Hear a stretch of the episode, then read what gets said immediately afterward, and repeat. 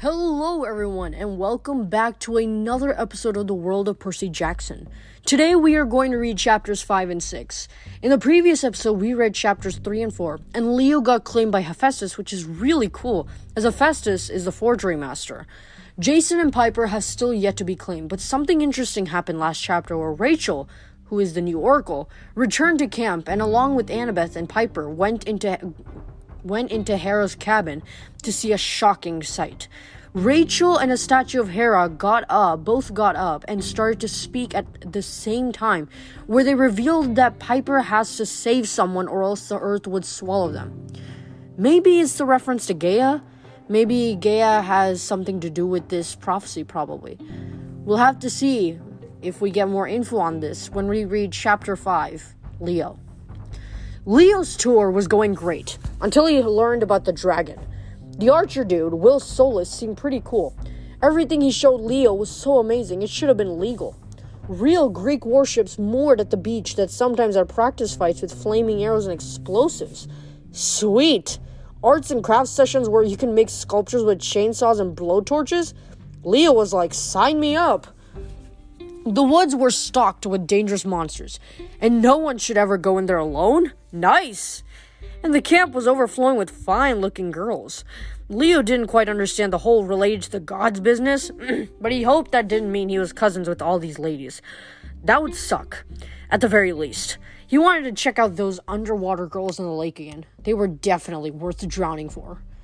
Will showed him the cabins, the dining pavilion, and the sword arena. Do I get a sword? Leo asked. Will glanced at him like he found the idea disturbing. You'll probably make your own, seeing as you're how you're in cabin 9. Yeah, what's up with that? Vulcan?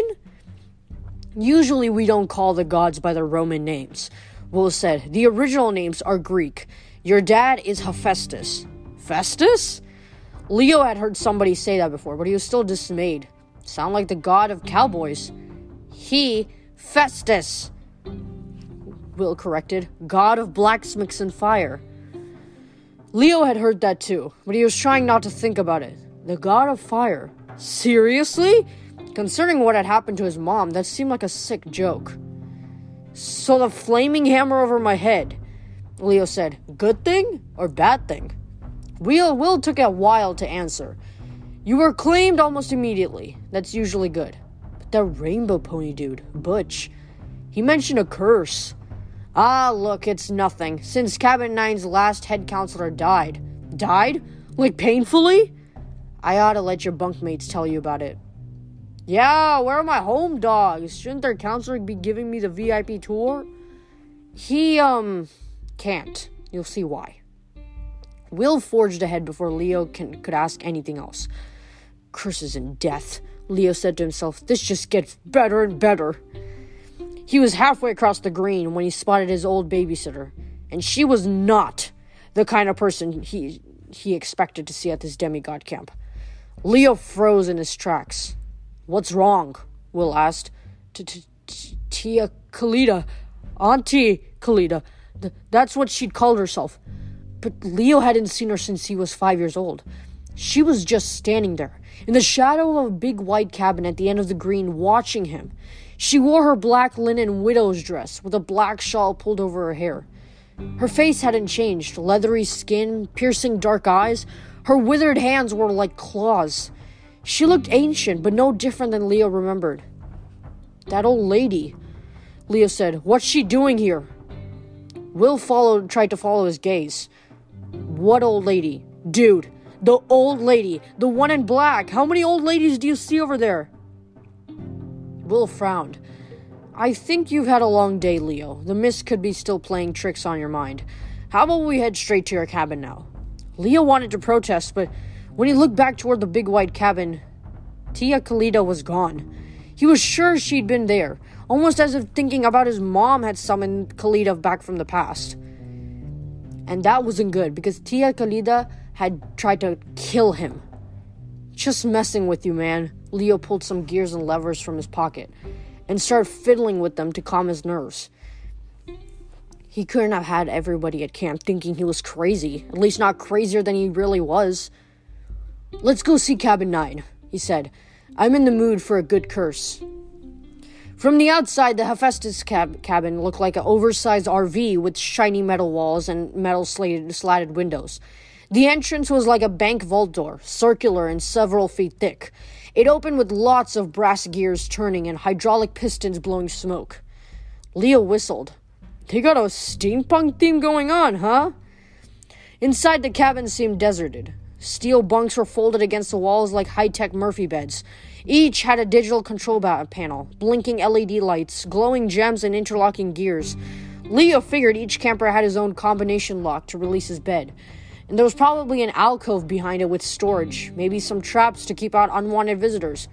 At least that's the way Leo would have designed it. A fire pole came down from the second floor, even though the cabin didn't seem to have a second floor from the outside. A circular staircase led down to some kind of basement. The walls were lined with every kind of power tool Leo could imagine, plus a huge assortment of knives, swords, and other implements of destruction. A large workbench overflowed with scrap metal, screws, bolts, washers, nails, rivets, and a million other machine parts. Leo had a strong urge to shovel them all into his coat pockets. He loved that kind of stuff, but he needed a hundred more coats to fit it all. Looking around, he could almost imagine he was back in his mom's machine shop. Not the weapons, maybe, but the tools, the piles of scrap, the smell of grease and metal and hot engines. She would have loved this place. He pushed that thought away. He didn't like painful memories. Keep moving. That was his motto. Don't dwell on things. Don't stay in one place too long. It was the only way to stay ahead of the sadness. He picked a long implement from the wall. A weed whacker? What's the god of fire want with a weed whacker? A voice in the shadows said, You'd be surprised. At the back of the room, one of the bunk beds was occupied. A curtain of dark camouflage material retracted, and Leo could see the guy who'd been invisible a second before. It was hard to tell much about him because he was covered in, in a body cast. His head was wrapped in gauze except for his face, which was puffy and bruised. He looked like the Pillsbury Doughboy after a beatdown. I'm Jake Mason, the guy said. I'd shake your hand, but. Yeah, Leo said. Don't get up. The guy cracked a smile, then winced like it hurt to move his face. Leo wondered what had what had happened to him, but he was afraid to ask. Welcome to Cabin 9. Been almost a year since we had any new kids. I'm head counselor for now. For now? Will Solace cleared his throat. So where is everybody, Jake? Down at the forges, Jake said wistfully. They're working on, you know, that problem. Oh. Will changed the subject. So you got a spare bed for Leo? Jake studied Leo, sizing him up. You believe in curses, Leo? Or ghosts? I just saw my evil babysitter, Tia Callida. Leo thought, she's got to be dead after all these years, and I can't go a day without remembering my mom in that machine shop fire. Don't talk to me about ghosts, doughboy. But, but aloud, he said, Ghosts? Pfft, nah, I'm cool. A storm spirit chucked me down the Grand Canyon this morning, but you know, all in a day's work, right? Jake nodded. That's good, because I'll give you the best bed in the cabin. Beckendorf's. Whoa, Jake, Will said. You sure? Jake called out. Bunk 1A, please. The whole cabin rumbled. A circular section of the floor spiraled open like a camera lens, and a full bed popped up. The bronze frame had a built in game station at the footboard, a stereo system in the headboard, a glass door refrigerator mounted into the base, and a whole bunch of control plant panels running down the side. Leo jumped right in and lay back with arms behind his head. I can handle this. It retracts into a private room below, Jake said. Oh, heck yes. Leo said, See y'all, I'll be down in the Leo cave. Which button do I press? Hold on. Will Solace pr- protested. You guys have private underground rooms? Jake probably would have smiled if it didn't hurt so much. We got lots of secrets, Will. You Apollo guys can't have all the fun. Our campers have been excavating the tunnel system under Cabin 9 for almost a century. We still haven't found the end. Anyway, Leo, if you don't mind sleeping in a dead man's bed, it's yours. Suddenly, Leo didn't feel like kicking back. He sat up, careful not to touch any of the buttons. The counselor who died? This was his bed? Yeah, Jake said. Charles Beckendorf. Leo imagined uh, saw blades coming through the mattress, or maybe a grenade sewn inside the pillows. He didn't, like, die in this bed, did he? No, Jake said. In the Titan War last summer. The Titan War, Leo repeated, which has nothing to do with this very fine bed. The Titans, Will said, like Leo was an idiot. The big, powerful guys that ruled the world before the gods. They tried to make a comeback last summer. Their leader, Kronos, built a new palace on top of Mount Tam in California. The armies came to New York and almost destroyed Mount Olympus. A lot of demigods died trying to stop them. I'm guessing this wasn't on the news, Leo said. It seemed like a fair question, but Will shook his head in disbelief. You didn't hear about Mount St. Helens erupting, or the freak storms across the country, or the building collapsing in St. Louis? Leo shrugged. Last summer, he'd been on the run from another foster home. Another foster home. home. Then a truancy officer caught him in New Mexico, and the court sentenced him to near to the nearest correctional facility, the Wilderness School. Guess I was busy. Doesn't matter, Jake said. You were lucky to miss it. The thing is, Beckendorf was one of the first casualties, and ever since then, your cabin's been cursed. Leo guessed. Jake didn't answer. Then again, the dude was in a body cast. That was an answer. Leo started noticing little things that he hadn't seen before an explosion mark on the wall, a stain on the floor that might have been oil or blood. Broken swords and smashed machines kicked out and into the corners of the room, maybe out of frustration. That place did feel unlucky. Jake sighed half heartedly. Well, I should get some sleep. I re- hope you like it here, Leo. It used to be really nice. He closed his eyes and the camouflage curtain drew itself across the bed. Come on, Leo, Will said. I'll take you to the forges. As they were leaving, Leo looked back at his new bed, and he could almost imagine a dead counselor sitting there. Another ghost who wasn't going to leave Leo alone. And that is the end of chapter 5. That was interesting. I that Leo is getting Beckendorf's bed. Maybe Leo might be able to break the curse, you know. Maybe since nobody occupied the bed, the curse kept going on. So maybe with possible hopefully with Leo occupying that bed, I hope that the curse is broken and you know the Hephaestus cabin can return to the lucky part of it rather than the unlucky part. But yeah, let's. After this break, we'll read chapter 6 Leo.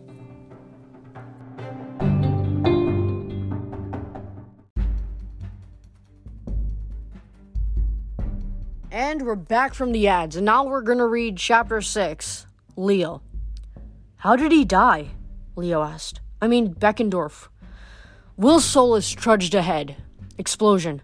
Beckendorf and Percy Jackson blew up, blew up a cruise ship full of monsters. Beckendorf didn't make it out. There was that name again Percy Jackson, Annabeth's missing boyfriend. That guy must have been into everything around here, Leo thought. So, Beckendorf was pretty popular? Leo asked. I mean, before he blew up? He was awesome, Will agreed. It was hard on the whole camp when he died. Jake, he became head counselor in the middle of the war. Same as I did, actually. Jake did his best, but he never wanted to be leader. He just likes building stuff. Then after the war, things started to go wrong. Cabin 9's chariots blew up. Their automatons went haywire. Their inventions started to mal- malfunction. It was like a curse, and eventually, people started calling it that. The curse of Cabin 9. Then Jake had his accident, which had something to do with the problem he mentioned. Leo guessed. They're working on it, Will said without enthusiasm. And here we are. The forge looked like a steam powered locomotive that had smashed into the Greek pair Parthenon and they had fused together. White marble columns lined the soot stained walls. Chimneys pumped smoke over an elaborate gable, gable carved with a bunch of gods and monsters. The building sat at the edge of a stream, with several water wheels turning a series of bronze gears. Leo heard machinery grinding inside, fires roaring and hammers ringing on anvils. They stepped through a door, the doorway, and a dozen guys and girls who had been working on various projects all froze. The noise died down to the roar of the forge and the click, click, click of gears and levers. Sup, guys? Will said, This is your new brother, Leo. Um, what's your last name? Valdez. Leo looked around at the other campers. Was he really related to all of them? His cousins came from some big families, like, but he just always just had his mom until she died. Kids came up and started shaking hands and introducing themselves. Their names blurred together Shane, Christopher, Nissa, Harley, yeah, like the motorcycle. Leo knew he'd never keep everybody straight. Too many of them, too overwhelming. None of them looked like the others. All different face types skin, tone, hair color, height. You never think, hey, look, it's the Hephaestus bunch. Because, but they all had powerful hands, rough with calluses and stained with engine grease. Even little Harley, who couldn't have been more than eight, looked like he could go six rounds with Chuck Norris without breaking a sweat. And all the kids shared a sad kind of seriousness. Their shoulders slumped like life had beaten them down pretty hard. Several looked like they'd been physically beaten up, too. Leo counted two arm slings, one pair of crutches, an eye patch, six ace bandages, and about 7,000 band aids. Well, all right, Leo said. I hear this is the party cabin. Nobody laughed. They all just stared at him. Will Solace patted Leo's shoulder. I'll leave you guys to get acquainted. Somebody show Leo to dinner when it's time? I got it, one of the girls said. Nissa, Leo remembered. She wore camo pants, a tank top that showed off her buff arms, and a red bandana over the mop of dark hair. Except for the smiley face band aid on her chin, she looked like one of those female action heroes. Like any second, she was gonna grab a machine gun and start mowing down evil aliens. Cool, Leo said. I've always wanted a sister who can beat me up. Nissa didn't smile. Come on, Joker boy, I'll show you around. Leo was no stranger to workshops. He'd grown up around grease monkeys and power tools. His mom used to joke that his first pacifier was a lug, lug wrench, but he'd never seen any place like the Camp Forge. One guy was working on a battle axe. He kept testing the blade on a slab of concrete. Every time he swung, the axe cut into the slab like it was warm cheese. But the guy looked unsatisfied and went back to honing the edge. What's he planning to kill with that thing? Leo asked Nissa. A battleship? You never know, even with celestial bronze. That's the metal? She nodded. Mine from Mount Olympus itself. Extremely rare. Anyway, it usually disintegrates monsters on contact, but big, powerful ones have notoriously tough hides. Drakons, for instances. You mean dragons? Similar species. You'll learn the difference in monster fighting class. Monster fighting class. Yeah, I already got my black belt in that. She didn't crack a smile. Leo hoped she wasn't this serious all the time. His dad's side of the family had to have some sense of humor, right? They passed a couple of guys making a bronze wind up toy. At least that's what it looked like. It was a six inch tall, half man, half horse, armed with a mini- miniature bow. One of the campers cranked the centaur's tail, and it whirred to life. It galloped across the table, yelling, Die, mosquito! Die, mosquito! and shooting everything in sight. Apparently, this had happened before because everybody knew to hit the floor except Leo. Six needle sized arrows embedded themselves in his shirt before a camper grabbed a hammer and smashed the centaur to pieces. Stupid curse. The camp- camper waved his hammer at the sky. I just want a magic bug killer. Is that too much to ask? Ouch, Leo said. Nissa pulled the needles out of his shirt. Ah, you're fine. Let's move on before they rebuild it. Leo rubbed his chest as they walked. That sort of thing happened a lot? Lately, Nissa said. Everything we build turns to junk. The curse? Nissa frowned. I don't believe in curses, but something's wrong, and if we don't figure out the dragon problem, it's going to get even worse. The dragon problem? Leo hoped she was talking about a miniature dragon, maybe one that killed cockroaches, but he got the feeling he wasn't going to be so lucky. Nissa took him over to a big wall map that a couple of girls were studying. The, camp, the map showed the camp, a semicircle of land with Long Island South uh, Sound on the north shore, the woods to the west, the cabins to the east, and a ring of hills to the south. It's gotta be in the hills, the first girl said. We've looked in the hills, the second argued. The woods are a better hiding place. But we already set traps. Hold up, Leo said. You guys lost a dragon? A real full size dragon? It's a bronze dragon, Nissa said. But yes, it's a life size automaton. Hephaestus' cabin built it years ago. Then it was lost in the woods until a few summers back when Beckendorf found it in pieces and rebuilt it. It's been helping protect the camp, but, um, it's a little pr- unpredictable. Unpredictable, Leo said. It goes haywire and smashes down cabins, sets people on fire, tries to eat the satyrs.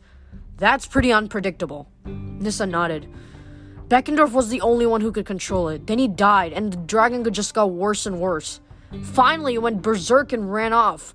Occasionally, it shows up, demolishes something, and runs away again. Everyone expects us to find it and destroy it. Destroy it? Leo was appalled. You've got a life size bronze dragon and you want to destroy it? It breathes fire, Nissa explained. It's deadly and out of control. But it's a dragon, dude, that's so awesome. Can't you try talking to it, controlling it? We tried. Jake Mason tried. You saw how well that worked. Leo thought about Jake, wrapped in a body cast, lying alone on his bunk. Still, there's no other option. Nissa turned to the other girls. Let's try more traps in the woods. Here, here, and here. Bait them with 30 weight motor oil. The dragon drinks that? Leo asked. Yeah. Nia, Nia, Nissa sighed regretfully. He used to like it bef- with a little tobacco, Tabasco sauce right before bed. If he springs a trap, we can come in with acid sprayers. Should melt through his hide. Then we get metal color cutters and finish the job. They all looked sad. Leo realized that they didn't want to kill the dragon any more than he did. Guys, he said, there has to be another way. Nissa looked doubtful, but a few other campers stopped what they were working on and drifted over to hear the conversation. Like what? One asked. The thing breathes fire. We can't even get close. Fire. Leo thought, oh man, the things he could tell them about fire. But he had to be careful. Even if these were his brothers and sisters, especially if he had to live with them. Well, he hesitated. Hephaestus is the god of fire, right? So don't you have any, like, fire resistance or something? Nobody acted as if it was a crazy question, which was a relief. Manissa shook her head gravely. That's a Cyclops ability, Leo. Demigod, children of Hephaestus, we're just God, good with our hands. We're builders, craftsmen, weapons, smiths, stuff like that. Leo's shoulders slumped. Oh. A guy in back said, Well, a long time ago. Yeah, okay, Nissa conceded. A long time ago, some children of Hephaestus were born with power over fire. But that ability was very, very rare and always dangerous. No demigod like that has been born in centuries. The last one. She looked at one of the other kids for help. 1666, the girl offered. Guy named Thomas Faynor. He started the Great Fire of London, destroyed most of the city. Right, Nissa said. When a child of Hephaestus like that appears, it usually means something catastrophic is about to happen, and we don't need any catastrophes. Leo tried to keep his face clear of emotion, which wasn't his strong suit. I guess I see your point. Too bad though. If you could resist flames, you could get close to the dragon. Then it would kill you with its claws and fangs, Nissa said, or simply step on you. step on you. No, we've got to destroy it. Trust me, if anyone could figure out another answer. she didn't finish, but Leo got the message. This was the cabin's big test. If they could do something only Beckendorf could do, if they could subdue, uh, subdue the dragon without killing it, then maybe their curse would be lifted. But they were stumped for ideas. Any camper who figured out how would be a hero. A conch horn blew in the distance. Campers started putting up their tools and projects. Leo hadn't realized it was getting so late, but he looked through the windows and saw the sun going down. His ADHD did that to him sometimes. If he was bored, a 55, 50 minute class seemed like six hours. If he was interested in something, like touring a demigod camp, hours slipped away and bam, the day was over. Dinner, Nissa said. Come on, Leo. Up at the pavilion, right? he asked. She nodded. You guys go ahead, Leo said. Can you give me a second? Nissa hesitated. Then her expression softened. Sure. It's a lot to process. I remember my first day. Come up with when you're ready. Just don't touch anything. Almost every project in here can kill you if you're not careful. No touching, Leo promised. His cabin mates filled out of the filled out of the forge. Soon, Leo was alone with the sounds of the bellows, the water reels, and the small machines clinking and whirring. He stared at the map of camp, the locations where his newfound siblings were going to put traps to catch a dragon. It was wrong. Plain wrong. Very rare, he thought, and always dangerous. He held out his hand and studied his fingers. They were long and thin, not callous like the other Hephaestus campers. Leo had never been the biggest or the strongest kid. He'd survived in tough neighborhoods, tough schools, tough foster homes by using his wits. He's a class clown, the court jester, because he'd learned early that if you cracked jokes and pretend you weren't scared, you usually didn't get beat up. Even the baddest gangster kids would tolerate you, keep you around for laughs. Plus, humor was a good way to hide the pain. And if that didn't work, there was always plan B run away, over and over. There was a plan C, but he never he promised himself never to use it again.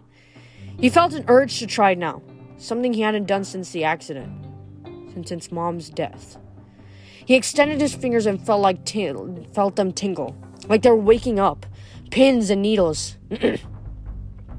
then flames flickered to life, curls of red hot fire dancing across his palm. And that is the end of chapter 6. Before I go on to read a little bit of chapter 7 to see what we have for next week, wow. So the last person who got fire powers was 1666. And then Leo is the person right after that to ever get fire powers. That's probably the reason why. Maybe that's the cause of the fire in his mom's shop. That probably is he probably couldn't control it, and that led to some unfortunate experiences. But hopefully, in this camp, he can learn how to control his powers and finally beat the dragon. And maybe, maybe if the curse will be lifted. But we will see about. We will see. Hopefully, that Leo gets to be the savior. And now we'll read a little bit of chapter 7 to see what we have. Chapter 7 Jason. As soon as Jason saw the house, he knew he was a dead man. Here we are, Drew said cheerfully. The big house, camp headquarters. It didn't look threatening, just a four story ma- manor painted baby blue with white trim. The wraparound porch had lounge chairs, a card table, and an empty wheelchair. Wind chimes shaped like nymphs turned into trees as they spun. Jason could imagine old people coming here for summer vacation sitting on the porch and sipping prune juice while they watched the sunset. Still, the window seemed to glare down at him like angry eyes. The wide open doorway looked ready to swallow him. On the highest ga- gable, a bronze eagle weather vane spun in the wind and pointed straight in his direction, as if telling him to turn around. Next week, we will continue this chapter of chapter 7 through 8, and we will see if we get to see we will see if Leo gets to finally handle how to control his powers. Because that can be a huge help if Leo is able to control his powers. But until then, stay safe and stay out of boredom.